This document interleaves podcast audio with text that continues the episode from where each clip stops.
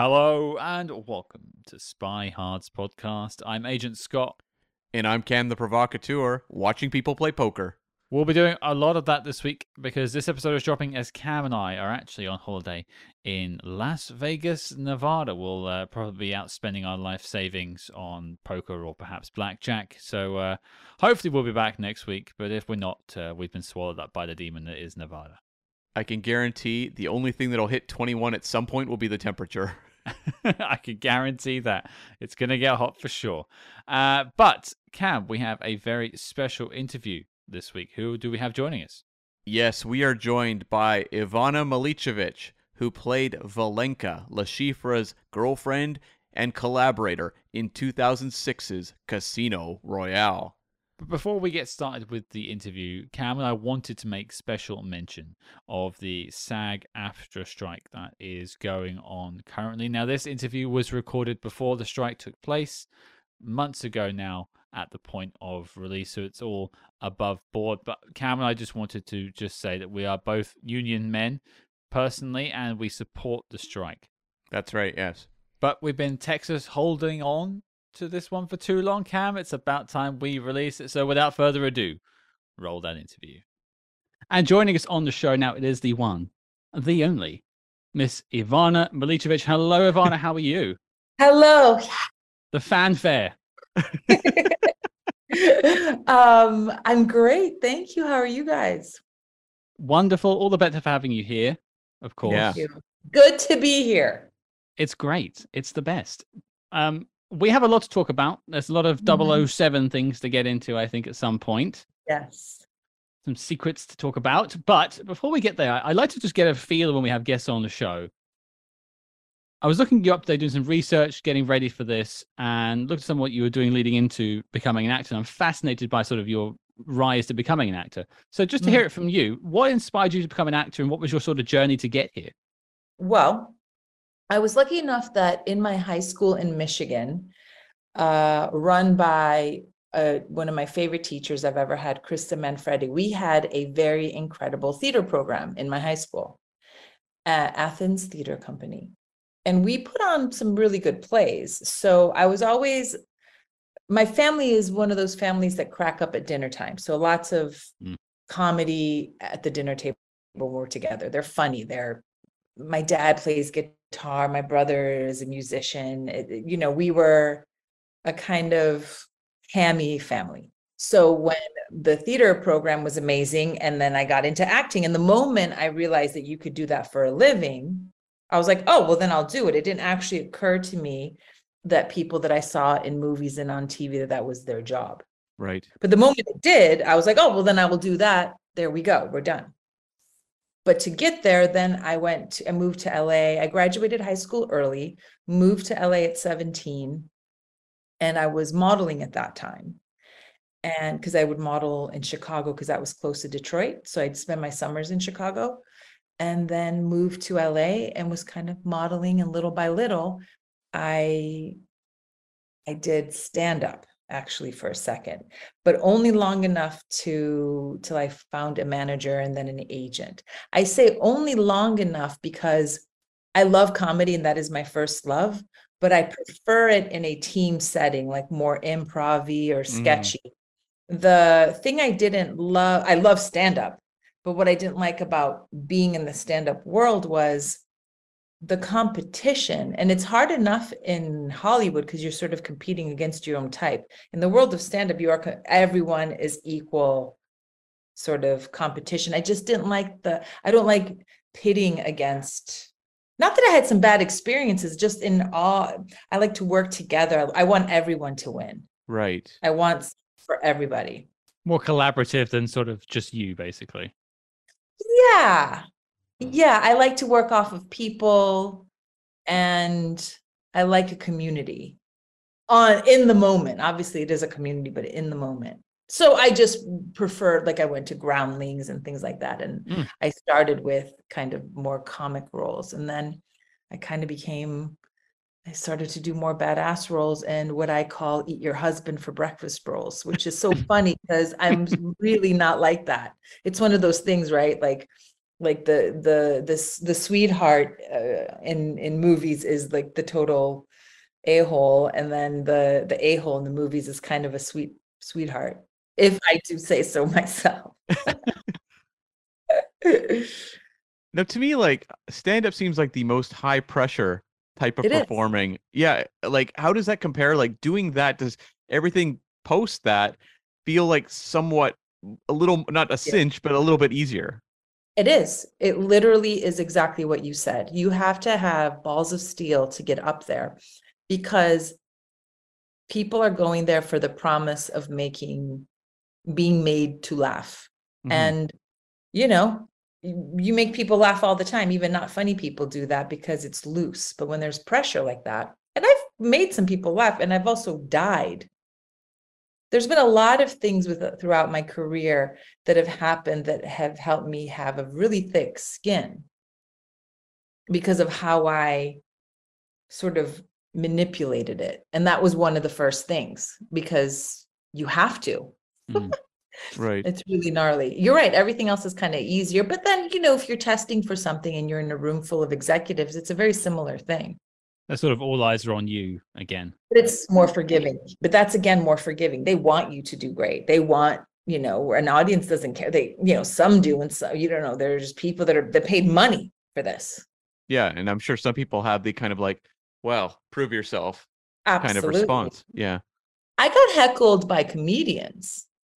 But I think that they were kind of doing that because they knew I was green and knew they were kind of showing me what, what's what. In fact, my first manager said that he signed me because of how I dealt with the hecklers more than how, you know, whatever, what sets do I have? I was just beginning, you know, this was mm. just like the beginning of the, of the journey. And this was the nineties, like whatever, mid nineties, late nineties. So this isn't a time where people, it's not like today where if you're a model, that's great. You know, mm-hmm. they'll, they'll even give you a shot. Like, models and actors were two different creatures, and they were not to cross paths. I mean, not that it didn't happen, but it wasn't welcomed. It is literally welcomed today. And it wasn't then. Right. I would say. Yeah, you just look at people like Zendaya and, and actors like that who sort of live in both worlds now in terms of acting and, and modeling. Mm-hmm. I did then. Uh, well, running concurrently with sort of your rise to, to acting, we talk about spy movies every week, and we'll we'll get to one of your spy movies in a minute. But were you watching spy movies growing up? Was that something you were interested in at all? I think I was more interested in the whole idea of a spy than actual. I think it's like anything else. It is way less glamorous, like every job, than it. So I, I like the idea of, because what, it was the Cold War when I would have been young and impressionable. Mm. And so like Chevy Chase, Spies Like Us, I probably did get a lot of those ideas because there were Russian spies in movies a lot, and they were always hot. They were these beautiful women, these strong mm. women. I was like, yeah, that sounds, that sounds amazing. But I don't know that I've actually ever played a spy, have I? An actual spy. Well, you've you popped up in Chuck. Oh, okay. All right, all right, all right, all right, all right. Yeah. I was a spy there. Yes, yes, yes. Very good. I'm glad that you're helping me with this. Well, it's it's it's it's a it's a few hours of research. Hopefully, it pays off yeah. after over the next little bit. But I think, yeah. well, you're welcome. But I I think let's talk about James Bond, because that's that's like the big spy credit you have on your filmography. But there are some others I do want to tackle afterwards and have a look let's, at. Let's tackle it all. Head on. Let's tackle it. Yes. Casino Royale is a big film for a lot of spy fans, a lot of Bond fans out there. Yes. How did you get involved with that? It was just a regular audition. I believe that I auditioned for Vesper, Vesper Lynd, and they liked me, but not for Vesper Lynd. I think they wanted that character to be the woman, whatever that means, and how they were casting it, the woman that ruined him for all other women that we saw mm. since. And I'm sure your your Bond fans know that you th- that was the only book that hadn't been made into a an actual Bond movie. It was it was spoofed. Yeah. Mm-hmm. Right? Okay. Right. So we had like a real book. We had an Ian Fleming book that wasn't made. Um, this was the woman that destroyed him. mm-hmm. right? And then I got hired to be like, I would say, the more typical w- version of what came after. Does that does that make sense? Like what I'm trying to say, like I, not that I couldn't destroy people for other women, but just, just kidding. Well, I'd say there's a bit more depth. It was they wanted this like big contrast. Yeah, Ava yeah. Green is like stunning and beautiful and like a, such a complex. It was a complex character and a complex person, very different than the kind of roles women often have had in Bond movies, especially when you're looking back in the sixties and stuff. Wouldn't you think? I would say so, yeah. There, I think there's a few highlights along the way that maybe could match up to Eva Green's Vesper Lynd, but on the most part, I think... Absolutely. That, yeah. But again, remember, this is in the timeline sort of the first, mm-hmm, mm-hmm. you know, and of course there are. They, they. It's not like they never allowed it, but...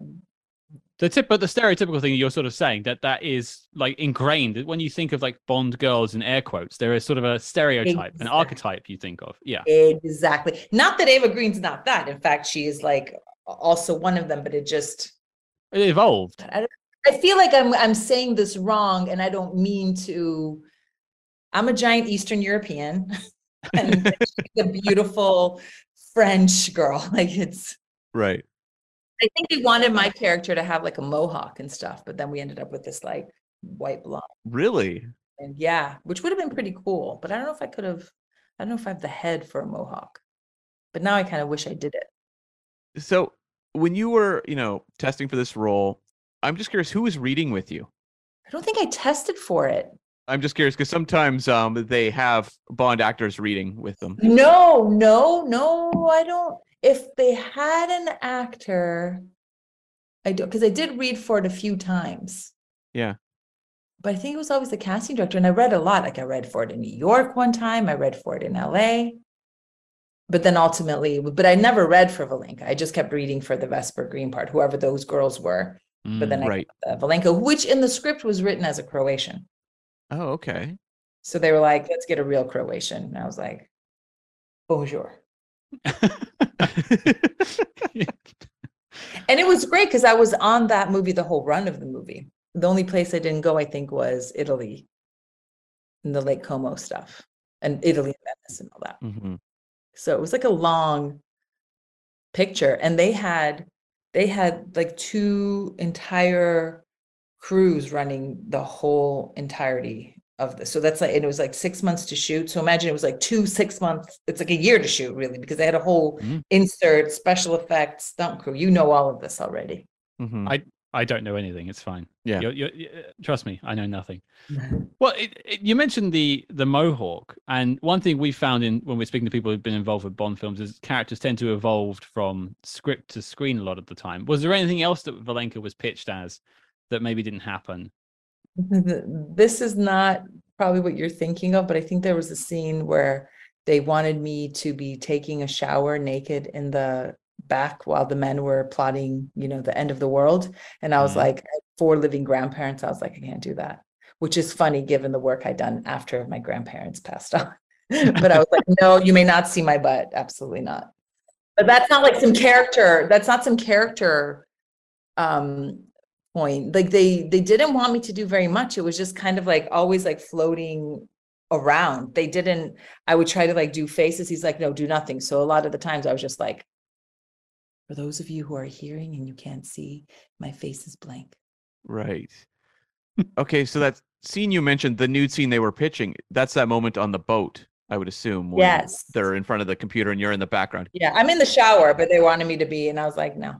Right, in the swimsuit though. Yeah. Yeah. But yeah. I do when I when I come out of the water, whatever I do first, go in the shower in my swimsuit, and then I take it off. Right. So just, that second part. I suppose bouncing off of the the swimsuit thing a little bit, I had a question about that because Daniel Craig yeah. famously has his scene of jumping out of the ocean, and that's uh, endlessly uh, reused in many montage, as it should be. Yes. But you do have your own little like moment coming out of the water too. I do. That no one talks about. Do they not? Well, I don't know, because they have, uh, they use that little piece for like, I think a Bond perfume. So if you look up a Bond perfume, I think it's me coming out of the water. But really? You're right. You're right. There should be a lot more attention to that awesome Versace bathing suit I wore. It was so good. And I was so hungry. was was that bit shot in the Bahamas? Mm-hmm. Okay. Yes, it's amazing. Oh, now I'm having such like sweet memories about it. It was such a fun time, and a long time ago. Yes. Yeah. Mm. Mm. Well, yeah. You mentioned um, sort of getting the role, but did you do anything to prepare for the role post, like, you know, pre-production, sort of getting started? Just kind of working. Not really. It was, you know, I was young. I was working out. I was trying to look, be ready to, I was trying to be ready to be in a bathing suit. And, you know, I was, I think the director, like, just was like, yeah, no, she's there for eye candy, which I didn't appreciate, but then that's kind of what it was. It was just amazing being in that movie because it was the first time Daniel Craig was Bond. Mm-hmm. And it was during that time where there was just so much backlash, which it always is every time they announce a new anything. Of course. And he was so lovely. And he's probably arguably the best actor we ever had playing Bond. Yeah. Yeah. You know, in his own right. Right. Mm-hmm. And he, it was just so, it was so lovely to be on that movie because I don't know what it was like afterwards. Right. Mm-hmm. Like, this is exciting and you've got so much to prove. And, you know, here we are. It's like a, you know, will this work? And it was probably a magical moment compared to later on where then again, it becomes a machine. And then, you know, there's just, there's no wonder. We know it's a hit. He works. It's awesome. Now what do they make? You know, so I probably got like a charmed moment in that franchise when a new Bond comes and succeeds. Yeah, it's actually a amazing track record when you go back and look at the franchise. It's very rare for a Bond actor to like strike out on their first movie. Like, their first movie is typically very good. Mm. Oh, is that right? Okay. I thought that, I don't know all the history like you guys would, but I thought some are universally, some Bonds are loved more than other Bonds throughout. Oh, that's true. But it's always the first one is a killer. Okay. Yeah, it's like the usually the first one out of the gate, they really manage to pull it off. It's hey. pretty impressive, yeah. Okay, then never mind. Well, another thing is you, you mentioned the uh, the swimsuit, but the outfits, so good. Oh my god, amazing outfits, amazing. Love Lindy that. Hemming did a lot of great work on that film. Yes, she was amazing. She had boots made for me all the time, like like leather, like I had things crafted for me and my body. Wow, okay. Amazing. She created that beautiful palazzo pant leather jumpsuit that I wear when the car flips over. I'm always trying to kill him, and I do kill him, but he survives. Oh, I have a question about this. Don't worry, we're, we're getting to that. Okay, okay, uh, sorry, sorry. You've, no, no, no, no. You've you're you're famous for something actually. Your character certainly is, but um, ah, I think I know uh, where you're going with it. Oh, well, okay, but yeah. So, Lindy, so did you do some sort of prep work with her and sort of getting the outfits together and so much? So much between, because I didn't have, I didn't have had that hair going in. I had like long, sandy, beachy hair. So mm-hmm. they chopped me, bleached me, like made the plan. The makeup was pretty, you know, simple. We didn't do any crazy makeup or anything on her, on Valenka.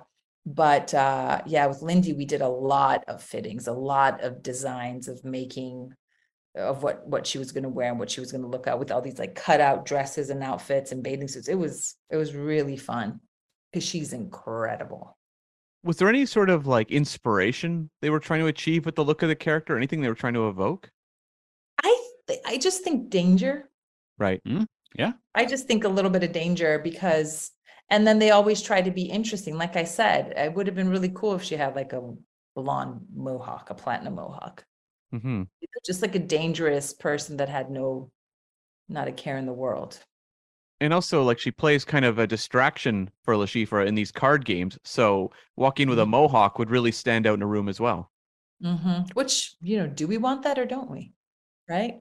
That's because he had only eyes. It's not like I was seducing him. It wasn't like I was taking attention away from from Vesper. It was mm-hmm. a different thing. Like, I guess she had to be more aggressive because it wasn't written as "come to me." Right.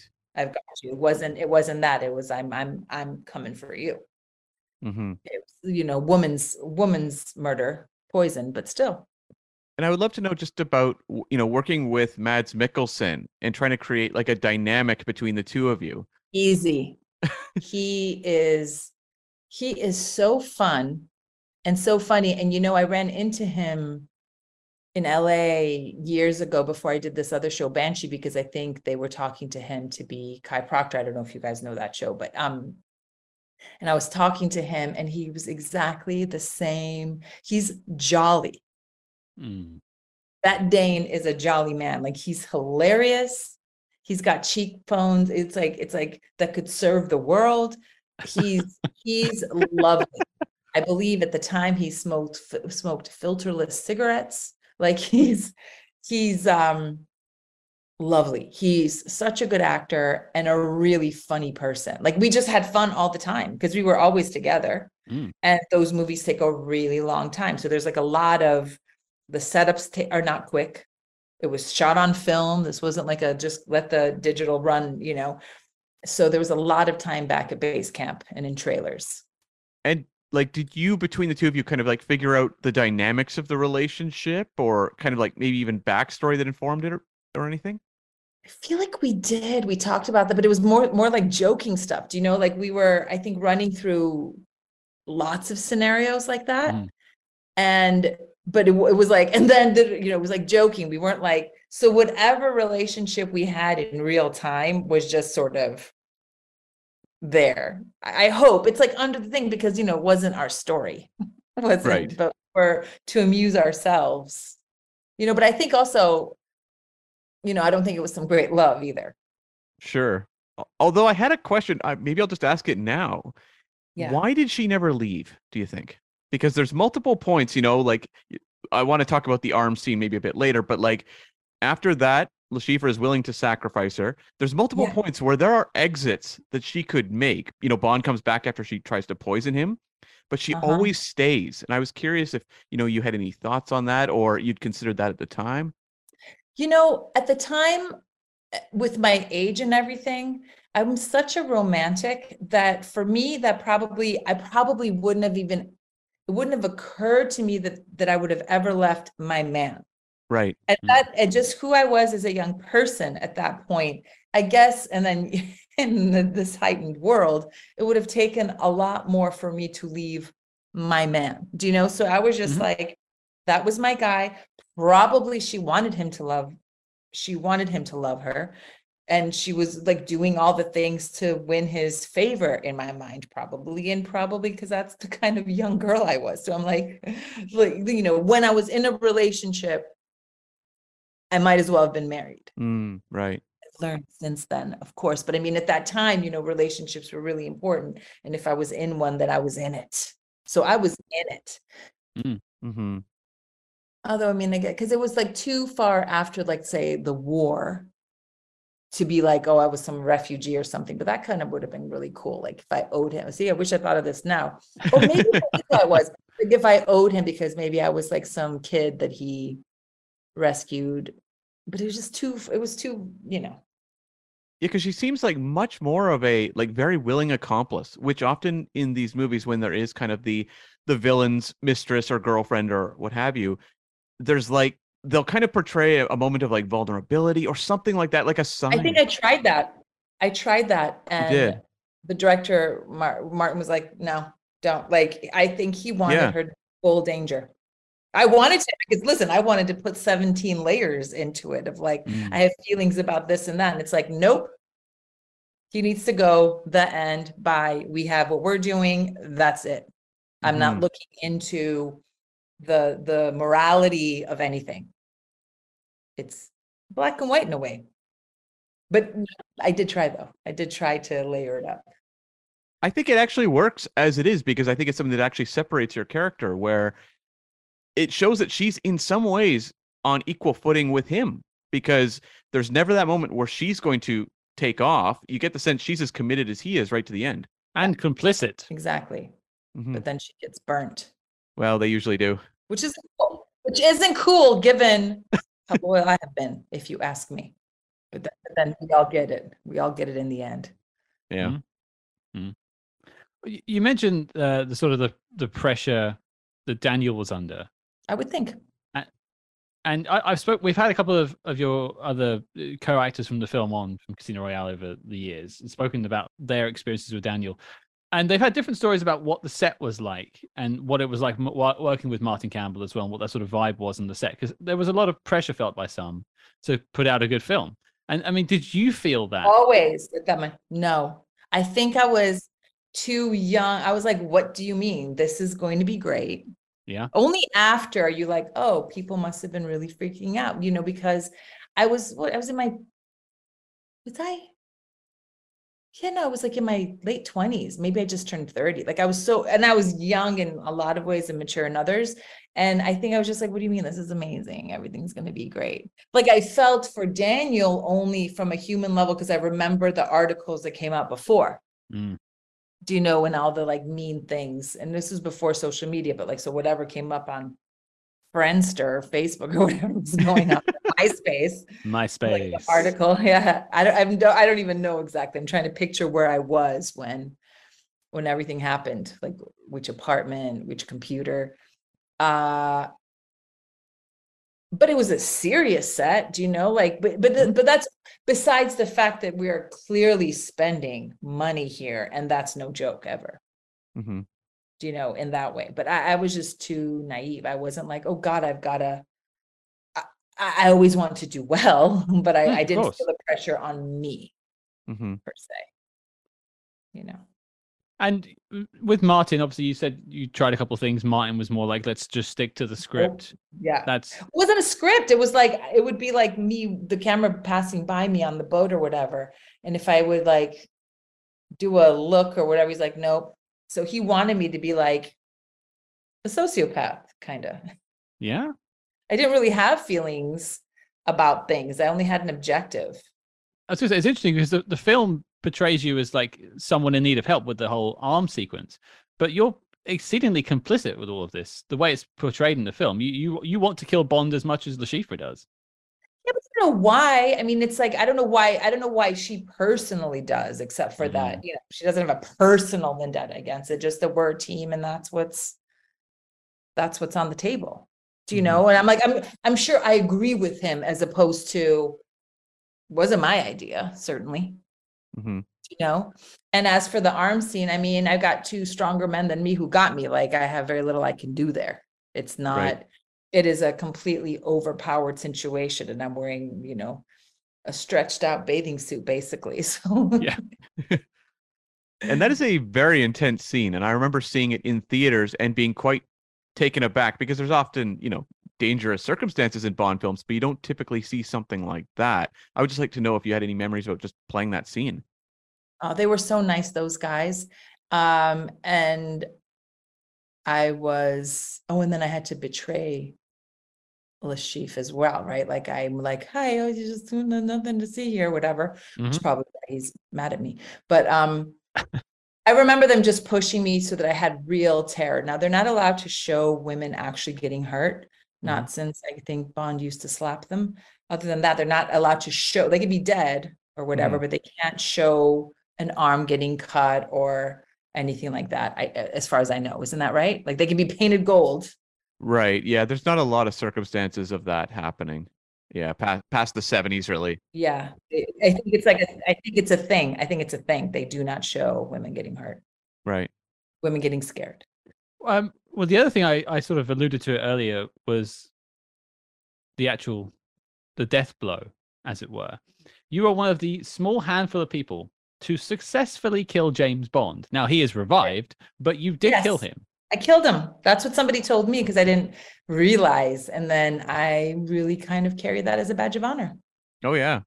Was that, I mean, you, you spoke about what it was like on set, but uh, yeah, how does it feel to just be that that person that, that has ended James Bond? Uh, very early in Daniel Craig's career as well. That was uh... a right away, right away there. That's why he never, you know, according to the book series, that's why he never let it happen again until the end here.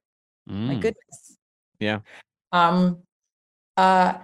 Listen, it feels, these movies are so beloved. It feels really special and an honor to be a part of that world. Mm-hmm. Do you know, like I, because I don't have much in them, but I'm treated as if I have like a really huge piece in this puzzle because that's how important the world is to them and any player that is a part of this Bond universe.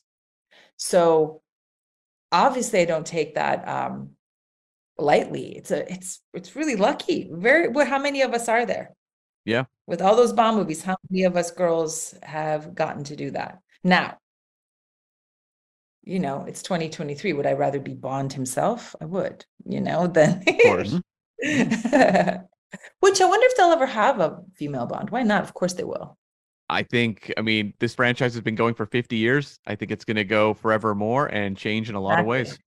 Exactly. Or at least there'll be a, no, I think it has to be a Bond. I think it has to be a, like an actual Jamie Bond, James Bond girl one day, mm-hmm. or at least somebody else to have the double oh seven. Or even when Halle Berry did Die Another Day, they were developing a spinoff for her, which could have launched a whole other which would Jinx universe. So, yes, I remember that. And that would be so interesting anyway, if they if they did some sort of, like, even if it, if it was told in shorts, like histories of all these women, like give mm. them more, like even as an honor, like give, the, like some kind, it would have to be written so creatively and probably funny, but like give the backstory of these women and mm-hmm. how they got here. Even if it still strips Bond, oh, yeah. like yeah. it all envelopes back on that. I feel like in today's world, that's super interesting. I'd watch it. Well, there's even been um, there's even been one of the Bond books where Bond doesn't feature until like the last third, and it's all from the woman's perspective, and then Bond turns up. So that's it's in the books. Which one is that? The Spy Who Loved Me. See, but did they do it that way in the movie? No, no, nope. No. They were not allowed to actually. Ad- that was there was a rule at the time that they could not adapt that book the way it was done. There's some sort of weird little asterisk in the contracts that Ian Fleming, when they got mm-hmm. the rights, so they created a whole new story. But that is a thing that exists now, and they still can't do it as the book because that still exists. Or is there a? I don't know. I'm not sure if that's changed over the years. I don't know if that's still around. That would be cool then, because then if we have another actual book of his. Yeah. Mm-hmm. That can be done. That would be just interesting. I don't know. We, there's space for it now. The, the, the love is there. The fans are there. I feel like they can be even more experimental.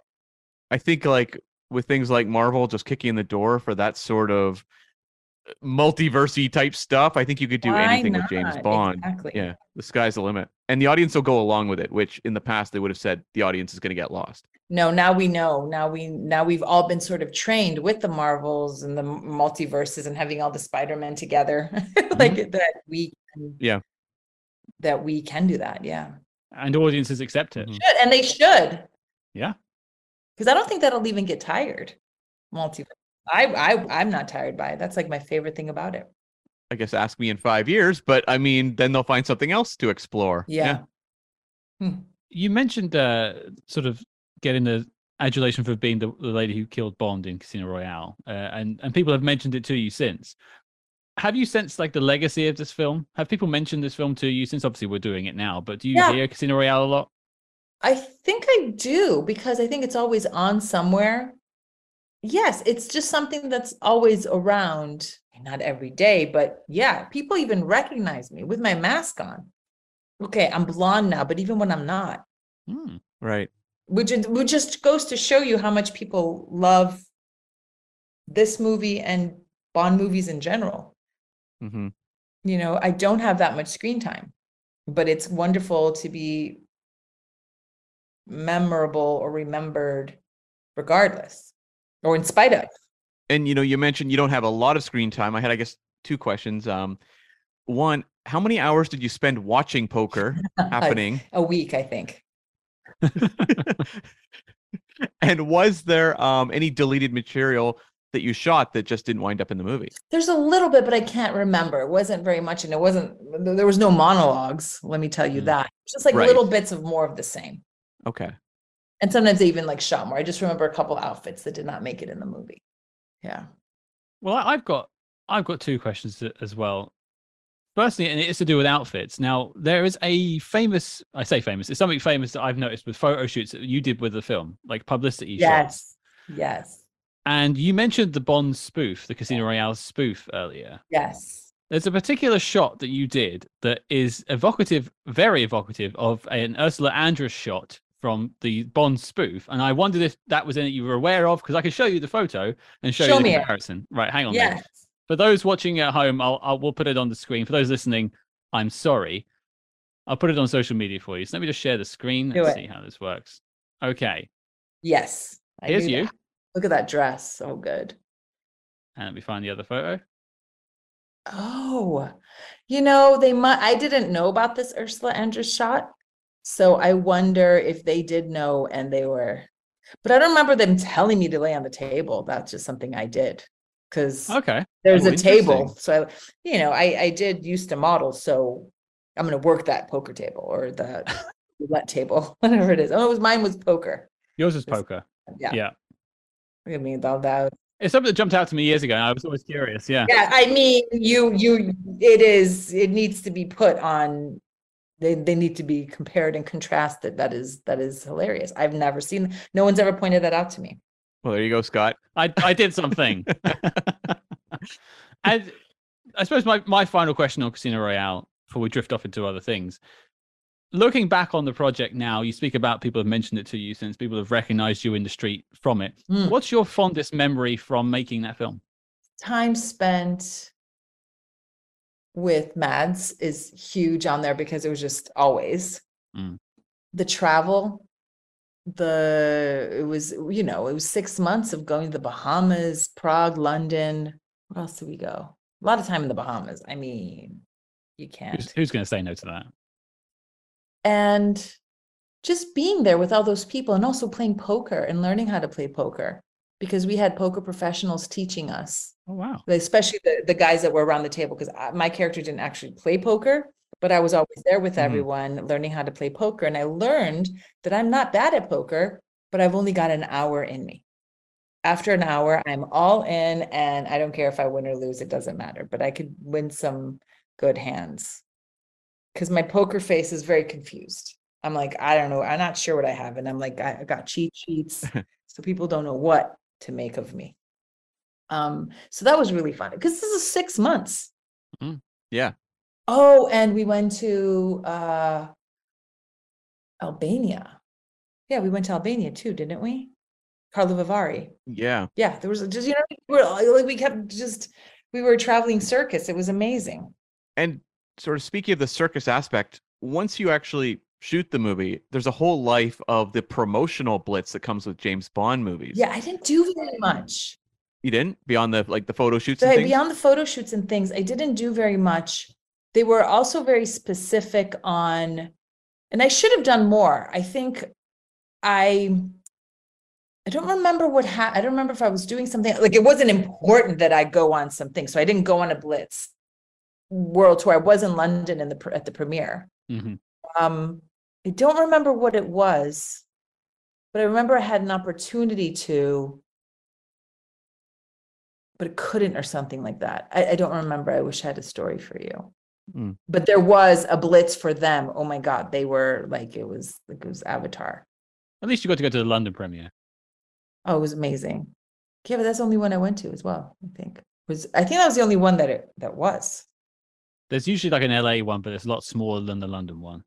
Yeah, no, no. It was just the, because I live in L A and it was just the London one that I remember. It was a minute ago. Just a few. We interrupt this program to bring you a special report. Attention, spy-hards, die-hards. Independent podcasting, much like the spy game, requires considerable resources, whether it's research, equipment, hosting, or, of course, constructing a hidden moon base. We're putting out the call for your support. That's right. The Spy Hearts Patreon is the home to our ever-growing lineup of Agents in the Field episodes where we decode non-spy films from your favorite spy actors, and The Debrief, where we activate our billion-dollar brains and predict how the spy movie news of today will shape tomorrow.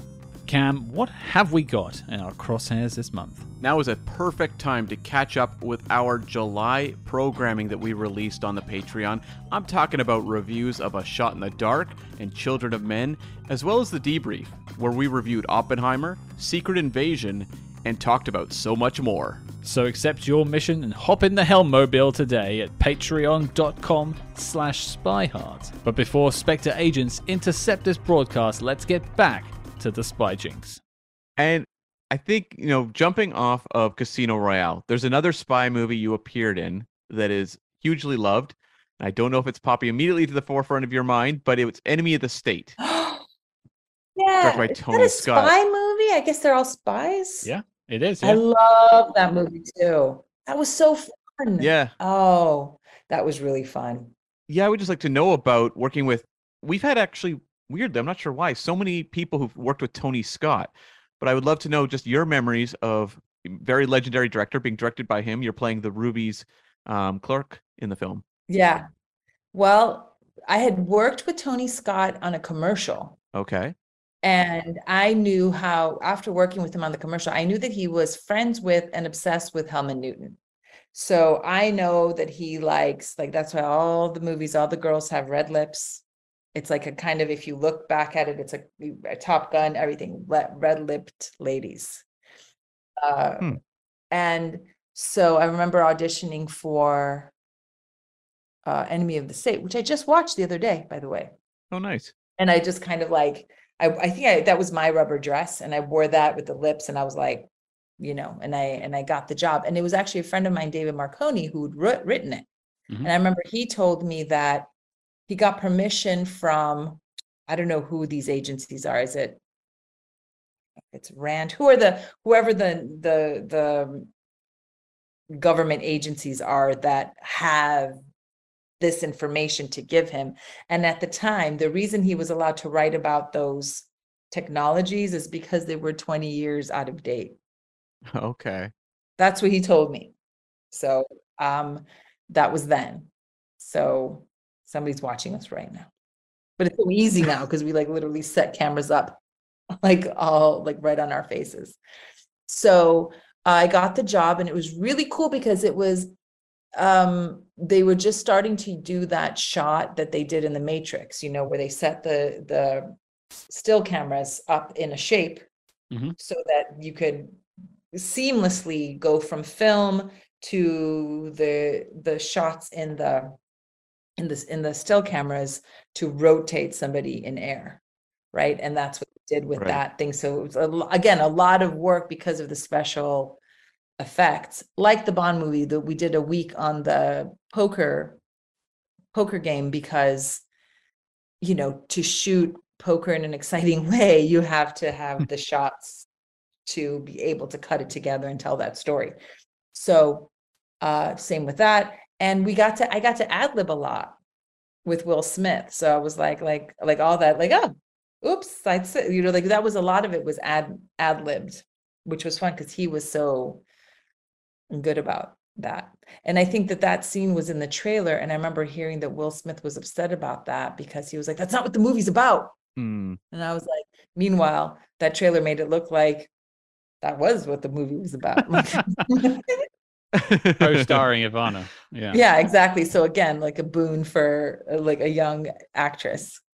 And also, you know, I think of your stand-up background, and then he's doing all the sitcom work with Fresh Prince, you know, a handful of years before. Is I wonder if like part of the reason that scene does feel so memorable, and probably the reason they put it largely in the trailers, is like there is like that back and forth between the two of you that feels very energetic, which is hard to do. Thank you. And that's hard to do. I don't know where I had the balls to do it, but I did. It's hard to do when you don't have a lot to do. It's not like I have a whole, you know, the whole point of my character is that this is not somebody he knows. And that's when all the, uh, when the, the bit of business happens that makes all the rest of the action unfold, right? So mm-hmm. by design, it shouldn't be much, but yet you still have to have a human connection and energy between these two people to care. Mm-hmm. Yeah. But that's also because he's so open. He he's he was so friendly and so giving as an actor. He was like amazing. Like he mm-hmm. was like great. He, you know, he was just like riffing off of me. But you know, there could be a if it were somebody else, they could have been like, who do you think you are? That also happens. Right. So that's, you know, he's the boss. It's a testament to, to who's at the top with how everyone else behaves.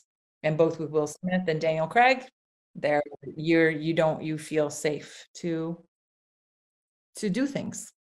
It's also a testament to him as a performer, especially at that period, because that's kind of at the rise period where you've got Independence Day and, you know, Men in Black. He could still be at that point where it's like, I don't want to kind of give up any of the spotlight because I'm not comfortable with where I am quite yet.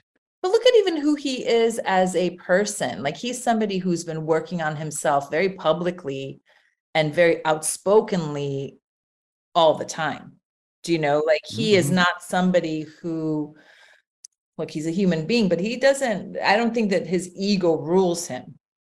Or at least he's trying right. not to. I think he has so much confidence as to his worth that, uh, you know, and those real McCoys are the ones that give you the space. Mm-hmm. Because they're not threatened by anything. They, you know what I mean? Like, they're like, they, they're the ones that trust that everyone being amazing is amazing for everyone, including them, because they get most of the spoils anyway. Of course, yeah. You know? So it was beautiful. I really enjoyed it. Well, the other film I had written down is, you're part of, I'd say, like, the British canon when it comes to films now. But yeah, it is. Popping in, it, it, it is. Love Actually is something I, that, that's another Love one. Act, it, it, it gets played every year in my house, and I'm pretty sure most houses in the U K play it every year. Oh, in America. I didn't know it traveled so far. Which I didn't is know. Crazy okay. because it doesn't hold up. Oh my God. The Americans love this movie. Mm. And I wonder okay. how far it goes, because people really love it, which is surprising. It's not surprising. I'm just saying, given that some of the themes aren't as politically correct as, yeah. as before, that it's still somehow we're like, yes, we understand we've moved on, but we are connecting to all the other stuff mm-hmm, mm-hmm. in it, the, like all the love in there. I, I I rewatched it like just last year, and I just there were bits that jump out as yeah maybe they don't hold up now, but it is still a, there's so a lot does. of heart to it. Yeah, there's a lot of heart to that film. It it is not um, there's no malice in it. No, I yeah I completely agree. Completely agree. Emma Thompson is just doing amazing work in that movie as well. Oh God, I could I could I could get teary just thinking about her in that role. Oh my God. Mm-hmm. And then what happened in the end? Did they break up, or did they try to work it out? And in my head, I never, you know, when they pick them up at the airport, I mean, I think that they've shot it so that it's, they, they don't make it, but I think they should make it. I think it's kind of ambiguous, if I remember correctly. That could be my It's memory. a little, you're right, you're right. It's kind of like, it's not good. No, it's not great. They're not in a healthy place. Not good, but, but yeah. Yeah, probably need to go see someone for that. Uh, I think you might need to. Yeah, yeah, and, and which I am for. I think they yeah. should. They do. She's in. Everyone is. Everyone's really good in that movie, and the things that are frustrating and.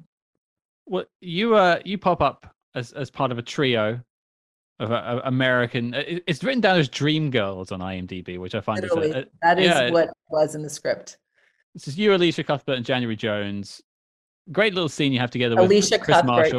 Yeah, yeah, yeah. yeah. Yes. Um, Yeah, a fun, fun little moment there. And then you're in the airport later as well, I think, as well. You pop up at the end there. No, no. Then it's Shannon. Is it Shannon? Shannon Elizabeth and Denise Richards, isn't it? Yeah, Shannon Elizabeth comes at the end because she's the fourth one we're talking about, like the hot right. one. Yeah, yeah, yeah. But we're yeah, we're yeah, just, yeah. you know, chopped liver, but there's also the hot one, you know. So, yeah, that was that was really fun. And I was in, we were in London shooting it, and I was the only Midwesterner from Michigan. So hmm. I had, I, I slapped on like a bit of a, oh my God, Michigan accent. And, and it was my idea to do the thing about like, say stuff in an English accent. Oh. And I was like, say this. And then we'd repeat it, you know. Well, and just sort of, you know, we mentioned it, but what are your thoughts on being part of this beloved film? Like, is it another one that gets cited back to you yes. a lot, Love Actually? Yes, all the time. And again, not like some big, mm. splashy, you know, I guess I'm just really lucky to be in these couple of these movies that mean a lot to people. And, but mm. you know, like, I don't know how, like, are we, are they going to, do you think they'll be watching Love Actually in twenty, thirty, fifty years? Like, is it, I, I don't know. But if so, that's, I mean, who's so lucky? How many movies are there like that? And that is, for me, it's Elf mm-hmm. and Love Actually, because I get also hear from people all the time, just watch Love Actually again. Oh my God. Or people that, that I knew people that I meet We're like, I didn't know that was you in Love Actually, or people who see me and they're like, you're in Love Actually. Like, how? Also a long time ago. You know what I'm saying? Mm-hmm. Well, I, I think that sort of wraps me up for spy questions. You've got some other like spy credits. I mentioned Chuck. I just stumbled on yes. a, a credit I, w I just saw for a T V show I've never heard of uh, called, I'm just trying to find it now, Secret Agent Man. I'm guessing you played a spy in that one too. Oh yeah, I was a spy there too. Yeah, you're right. Yeah, I did play some spies. You got some spy credentials. I do have some spy credentials. But see, I was trying to play them off. Mm. Um, and you got the killer outfits too, so you've got that lined up. I know, I do. And you know what? The thing is, the truth is, I like playing stuff like that, especially at that age. Now that I'm older, I'm and a mother, and I've just lived so much longer.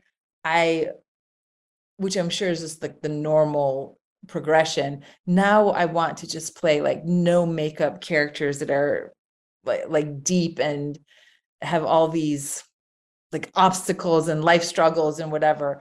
But man, did I love putting on those crazy costumes and thigh high boots and cutout dresses and leather and rubber and stuffing bras. And so like that, I loved doing that. Like I really enjoyed it. I love still a costume. I'm ordering a rubber dress, talking to the designer as we speak, just to have in case I need one, you know? I'm doing the same thing. Okay, yeah. Yeah, there we go. I had a question about an early comedy role because Seinfeld is a very important show to me. And I'm doing a Seinfeld podcast tomorrow. No way. Wow. There you go. Well, I don't want to trip over your material, but I was just, I would love to know about it, just working on that show, getting that job, because that show is such a phenomenon at that point, but also you have a lot of scenes with Jerry. I would just love to know about shooting those. Well, this is a great story because that was like really my first job. Mm-hmm. And I went in and auditioned, and it was Eastern European accent, the first of many that I would, that would became my bread and butter in my life. And I am grateful for it. I also enjoy it. I, I love slapping on that accent.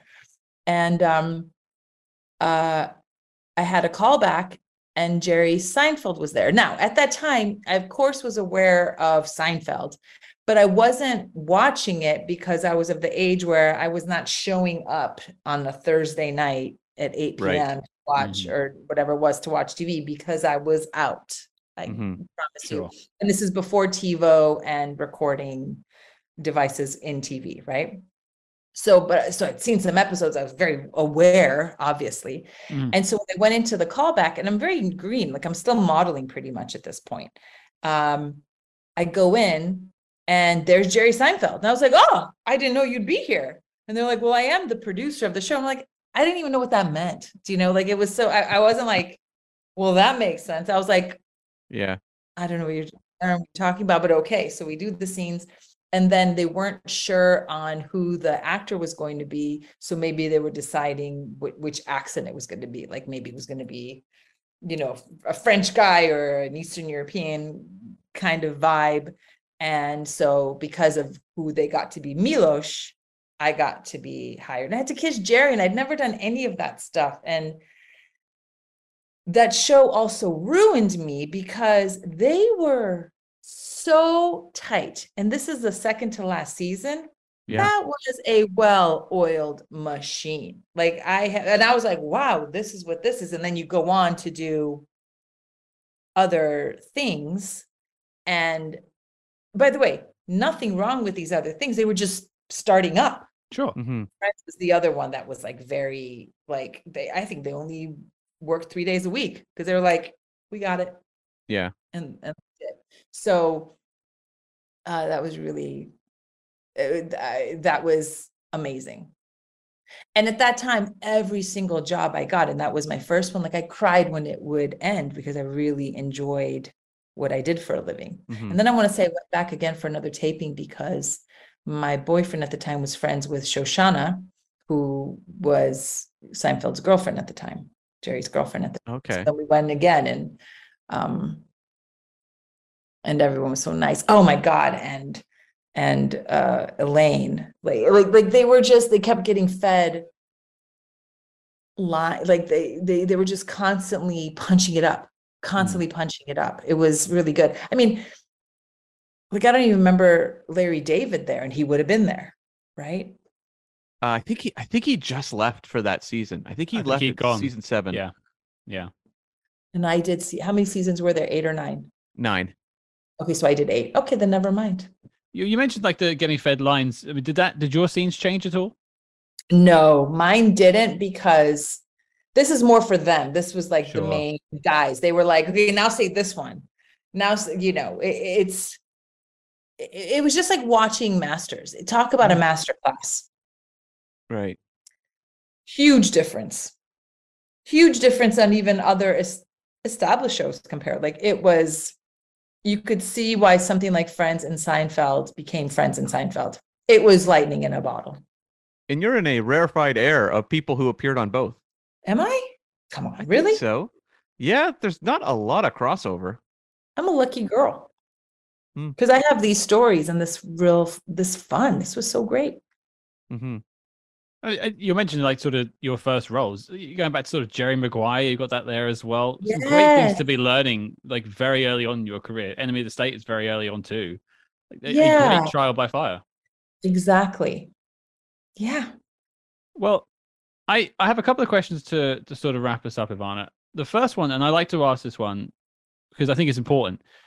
Is there a piece of work that you've done that you're particularly proud of that people didn't necessarily get to see that people should check out?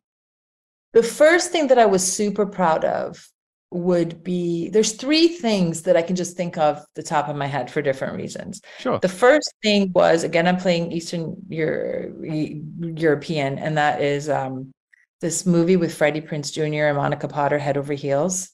It right. was just so okay. much fun to make, and I got to be, I, I got to be funny.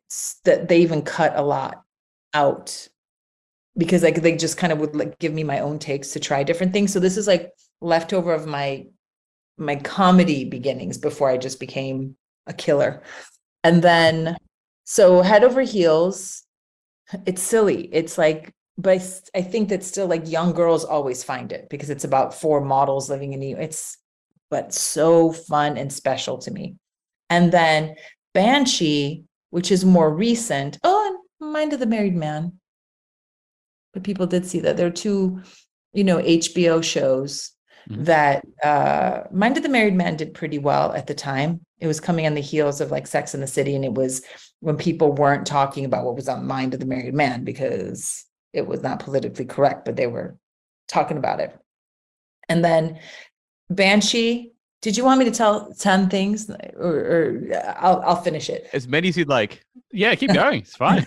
Banshee, because of how much we, how much we did for so little, it was, you know, it was so violent and so over the top, and the characters were so deep. Like the the acting was really good, and the writing was really good. Yet it was a pulpy, uh, graphic novel-y, very ridiculously violent piece of kit, you know. And a lot of people did see it, and the, the fans are very loud, but, mm. and, you know, I wonder if people go back to it because things are becoming more, more soft again. Mm-hmm. So I wonder if people are going to crave that level of violence. Like, I don't think you can make that show today. Right. Um, so if you're into kind of funny violence, meaning it's over the top that it's, you know, we know it's not, right? Not for sure. Yeah. Yeah. yeah, yeah. And then the last thing I did before the pandemic, because I did it all through my pregnancy in the first two years of my son's life, which is the show called The Hundred, which is really sweet. And I probably have like the most following on social media because of the how loved that show is. So again, mostly because I'm getting to play like, because the show has like so many kids on it, there's like adults and kind of younger actors. Like mm-hmm. it was awesome to be like, cool, you be hot, I'm freaking pregnant, and they wrote the pregnancy into the thing. So I got to just be like a sassy, tired, badass ex-Navy SEAL, still gun wielding, still fight scened pregnant person. So it's just really cool. And my character is just really un- like, I, I have no time. I have no time for anybody's nonsense, which is just kind of fun to play, you know? Well, I, I appreciate you've had time for our nonsense. That's right. Oh, yes. I have all the time for your nonsense. Cause this is, this was great for me. Cause it's like, uh, my life is so different now being mm-hmm. with my family here, and I love my life. And, you know, I'm very selective now on the things I want to do. I've mostly been doing like animation, voiceovers and stuff. Sure. Because I don't want to tear, I don't want to disrupt the family, and it would be very disruptive. So it better be so good if I'm going to, you know, what, move away and leave my kid here in school. And like, mm-hmm. so this is beautiful. I loved my whole life then, and I love my life now. So this trip down memory lane is very welcome. Well, I just, I just also noted uh, you were also on Charlie's Angels, the T V show. So another spy. Oh, yeah. Yeah. Certainly a badass. You are you are lining up your spies. I know. I mean, I am a spy. And, you know, given what's going on with Russia, you know, they might need some more spies that look like me. Well, um, I mean, in movies, in movies. Oh, yeah. No, for sure. Yeah, yeah, yeah. You're not signing up to go into the field. I am not. I am most no. definitely not. And um, I, they are listening, of course, as we as we noted earlier. Everyone's listening. All right, to take us home, Ivana, the last question I'll have for you, and this has been asked for everyone that's ever been on this show, every guest, Bond alumni, of which you are a part of that family. Ivana, what is your favorite spy movie of all time? That is a really good question. We often get that face, stumped face. Okay. Short answer, Casino Royale. Long answer, I was really touched by that movie with Tom Hanks and my beautiful Shakespearean actor. You know who it is? It's coming. Mark Rylance. Mark Rylance. Um, what was the name of that movie? The like the Bridge of Spies. I was like, there's a bridge in it. Mm. There's spies in it. Bridge of Spies. That movie was really touching to me. And I'll say, and I need to look it up, Ben Kingsley is in it. Yep. And he's listening to people, like he's playing a, it's a foreign movie. Oh, okay. Okay. I don't know if it was Czechoslovakia. I don't think it was Russia, but whatever. Communist Eastern Europe. And it's so sweet. I'm so bummed. Maybe it's not even him. He maybe it reminds me of him because I want to say it was a foreign movie. And it's so beautiful. And it's about spying on your neighbor at that time, where this guy seriously gets out his typewriter and just sits here and types about everything that this couple is talking about. I feel like someone's mentioned this premise to me before on Twitter, and I'm trying to think what it is. I, it's going to bug me now. People are listening and being like, it's blah. And yeah, we, none of us can figure it out. Damn it. If, if, I, if, I'm sorry. I've ruined the end of your podcast. Well, to be fair, you did also answer Casino Royale. Well, you answered Bridge of Spies and Casino Royale. Yeah. They're pretty solid answers as far as answers go. Yeah. It's Thanks. Not The Lives of Others, is it? Yes. There we go. How did you know that? I will tell you how I figured it out was Googling spy movie typewriter couple. There we go. Keywords. And who's that. In it? Because I maybe it's not Ben Kingsley, but it's somebody that reminds me of him. Ulrich Mew? Ah, you can see why. He has a definite Ben Kingsley vibe to him. Yeah. Oh, The Lives. It's so beautiful. I really liked it, but that's also because I'm Eastern European. And I'm like, like that was happening, you know? That is a movie that is actually brought up by a lot of guests, The Lives is of it? Others. It is actually one that it's not necessarily a, you know, carved in stone one that every person is going to think of when you say spy movies. You know, they're going to say Bond or North by Northwest or something, but yeah. The Lives of Others is one that has a lot of fandom within the spy community, the spy fandom community. Okay. Mm-hmm. Look at me. I'm like a part of this. There you go. And all the fancy answers. you, you've been a spy so many times now. You, you've obviously got a high caliber of a film you like. I think in my, I remember one of my first boyfriends I had, one of the reasons that I fell in love with him was because he said I looked like a secret agent. And I was like, oh, I felt seen. Hmm, so you're saying I should use that one. I, I, you know, I'm not saying you shouldn't. Mm, okay. Mm-hmm. Well, Ivana, it's been an absolute pleasure having you on the show. It's been a pleasure having someone on finally that killed James Bond. I think you're the first person we've had on the show that's done that. So feels good. It does. Thank you for having me. It was a pleasure. Pleasure was mine. The pleasure was absolutely ours. Ivana, yeah. thank you for your time, and uh, I wish you all the best. Thank you. Mwah. Well, there you go, folks. That was our chat with Miss Ivana Miličević. And once again, we want to thank Ivana for taking the time to speak with us. It's always good to chat about all things Casino Royale. Yeah, no kidding. We've actually had a fair number of Casino Royale interviews on the show, and every one of them has offered a really interesting insight at a different angle of this production uh, for a movie that I think we genuinely love a lot. Yeah, there aren't many Bond films, there aren't many spy films that really break out of the genre to what I would call just a list of the best films ever made. And if you were going to tell me to pick one James Bond film that broke out of that mold, it's Casino Royale.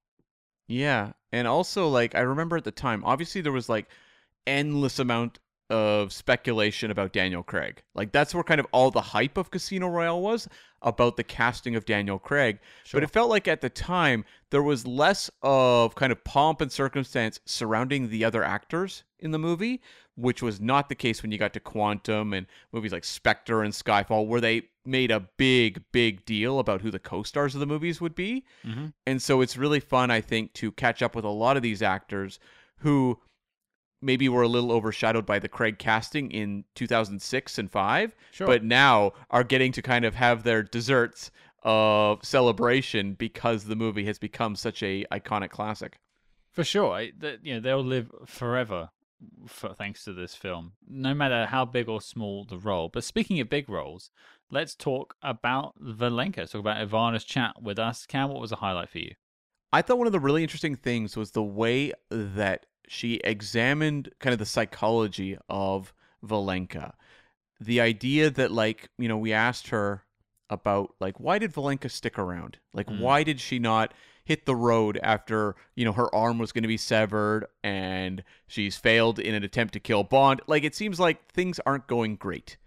And the way she kind of presents it is, like, you know, being someone in your late twenties and just believing, like, this relationship is everything to me. Like, mm-hmm. why would I ever walk away? It's the sort of thing that, like, I think you could see people poking holes in this character for that and being like, well, this doesn't make sense. This character would leave. But you have, you know, the actor who played that role explaining psychologically why, in her mind, Valenka would never have left. It would not make sense to her to have left at that point in time. I just really liked hearing her explain that and how, you know, it was a decision very consciously made in every scene she's playing as to what is going on kind of beneath the surface of the character. Well, it's, you know, I think you and I could both agree that you do make weird choices in your twenties. twenties? twenties, thirties, forties? Tens, noughties, I don't know, yeah. Uh, yeah. I mean, you know, I, I held on personally to a relationship that went on far too long. Mm. I know exactly Me. what that's like. Yeah, I, I, why am I still here? What am I doing? I'm like the Le Chiffre. Yeah, you're going to chop off my arm in a minute. Yeah, that's right. I'm probably going to just gnaw on it knowing you. Um, but yeah, like I, I, I thought that relationship was the be-all and end-all of my existence, and I stuck around far too long. Now, it didn't mm. end up as badly as, as this one does, but hey-ho, still pretty poisonous in its own way. So I, I completely get that mindset. Mm-hmm. Yeah, like it was... It's always interesting when you talk to actors about kind of breaking down either a scene or a character arc and kind of where they are coming at it from, because I think it's very easy for people to be dismissive given the type of movie, you know, a James Bond film, a superhero film, whatever. Yeah. They tend to not assign the level of um, effort put into the performance that they might for, you know, There Will Be Blood or a prestige drama film, something like that. What are you talking about? The actors and diamonds are forever new. Like, this is premiere filmmaking right here. Well, you know what? Go back to our interview with Bruce Glover. There was a lot of thought put into that performance of Mister Wint. Hey, I made a joke and you just uh, proved me to be wrong. So well done. Thank you. Thank you. Hmm. Well, one thing I wanted to point out, apart from the fact that the mohawk would have looked fabulous. Yeah, no kidding, right? It would. I mean, it definitely would have been attention grabbing, but I think maybe that was what they were trying to avoid. I guess so. I, I wonder if it's like, because you want in those scenes for Eva Green's character mm-hmm. to be the one that kind of grabs everyone's attention when she walks into the room wearing the dress. But if you've got um, Valenka walk in with like a blonde like mohawk, like that would be a real focal point of attention. So maybe they don't want that kind of um, back and forth division of attention. No, I, I don't think they did. But the, the, the thing I wanted to bring up was, and I mentioned it off top at the start of the episode, is Valenka is one of the only people that actually got to kill James Bond. And this has been pointed out to Ivana over the years, so she, she's fully aware of her prestigious place in, in the Bond canon. But I just think that's such a weird but fabulous thing to give to someone. Like, that is quite the feat. It is a rarity. Because usually people put Bond in circumstances that are kind of easily escapable. Yeah. And this was a case where she pulled the trigger. It didn't necessarily work because there was someone there to save Bond through mm-hmm. means that uh, the average person would not have. But she succeeded. And actually, you know, it's funny I mentioned Bruce Glover a moment ago because that's something Winton Kid did as well, where they got Bond in the casket, you know, in the fire. Yeah. They succeeded. The fact that someone removed the casket to pull Bond out to interrogate him over the diamonds is, you know, obviously saves his bacon, but ultimately Winton Kid were successful as well. Yeah, actually a weird bit of symmetry there. And another thing I wanted to bring up that I was very keen to ask about was that Ursula Andress photo. Yeah, yes. And, I mean, much as a little bit of me was disappointed that Ivana says she basically, you know, she had that training as a model. She just worked the table, as she said it basically, which I, I totally get. But it, it, it maybe it's just a little bit of like cosmic energy there, because the fact that they basically reenacted the same photo accidentally, yeah, is is crazy. It is eerie. Like, it's such a coincidence, mm. and it is a coincidence as we learned. But just like holy smokes, do the two photos like echo one another? And yeah, uh, yeah it's fantastic. Like, holy smokes in, in sort of a in that kind of way. And, and it, it is kind of weird, but we're not saying it, it's incorrect. I, I can absolutely buy yeah. that she was in that dress just, you know, making it work, and they took a bunch of snaps, and that's how it is. But, I mean, they both look great, so it ended well for all of us. Absolutely. And it was just encouraging and nice to hear once again that, like, that these Bond productions are, like, very pleasant for the actors mm-hmm. and the crews working on them. I'm sure there's, like, one or two movies along the way that we'll cover at some point where the shoot was maybe a little rougher than usual. But this one, just the way that she was so nostalgic, talking about the experiences, spending all that time in the Bahamas and the other locations, you just get the sense that, like, while there was a lot of pressure on them because of, you know, Craig's first film and what that could mean at the box office, mm-hmm. that they had a legitimately good time making the movie. Yeah, and you could definitely sense that from what Ivana was telling us. And I would see, I was going to say, and I'll ask you to sit here and sort of talk through it. I was going to say it felt like a very collaborative set, but I don't think it was. I don't think it was. No, I think I think it was a supportive set. I think like if if someone needed help, that help was there, and there was obviously a production budget behind it to help that too. But yeah, you know, we spoke about the character of Valenka and and what Ivana wanted to do with it, and some looks that she wanted to put in to sort of portray some angst or anguish or something like that. And that was shut down a lot mm-hmm. by Martin Campbell, which, you know, as an outsider, I completely get, because it's not, it's not a Valenka double oh seven film. It's a James Bond double oh seven film. I totally get how you want to have that separation there.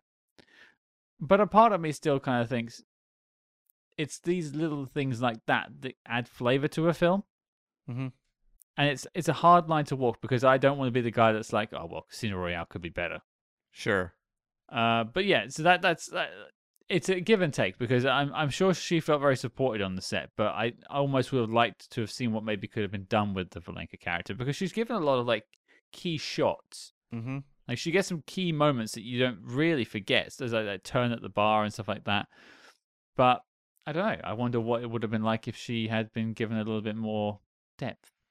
I wonder also if it's just a matter of runtime, because mm. Casino Royale is quite long. And at that point, the idea of making a Bond film that's like two hours and forty minutes was probably not something they were going to commit to. They didn't realize that No Time to Die would change that, uh, you know, a decade plus later down the road. But I mean, the thing about the Valenka character is you give a little more time, and you're going to get more insight into the relationship she has with Le Chiffre. Mm-hmm. And that would just, to me, make the movie more interesting. Would it play better to a mainstream audience? Maybe not.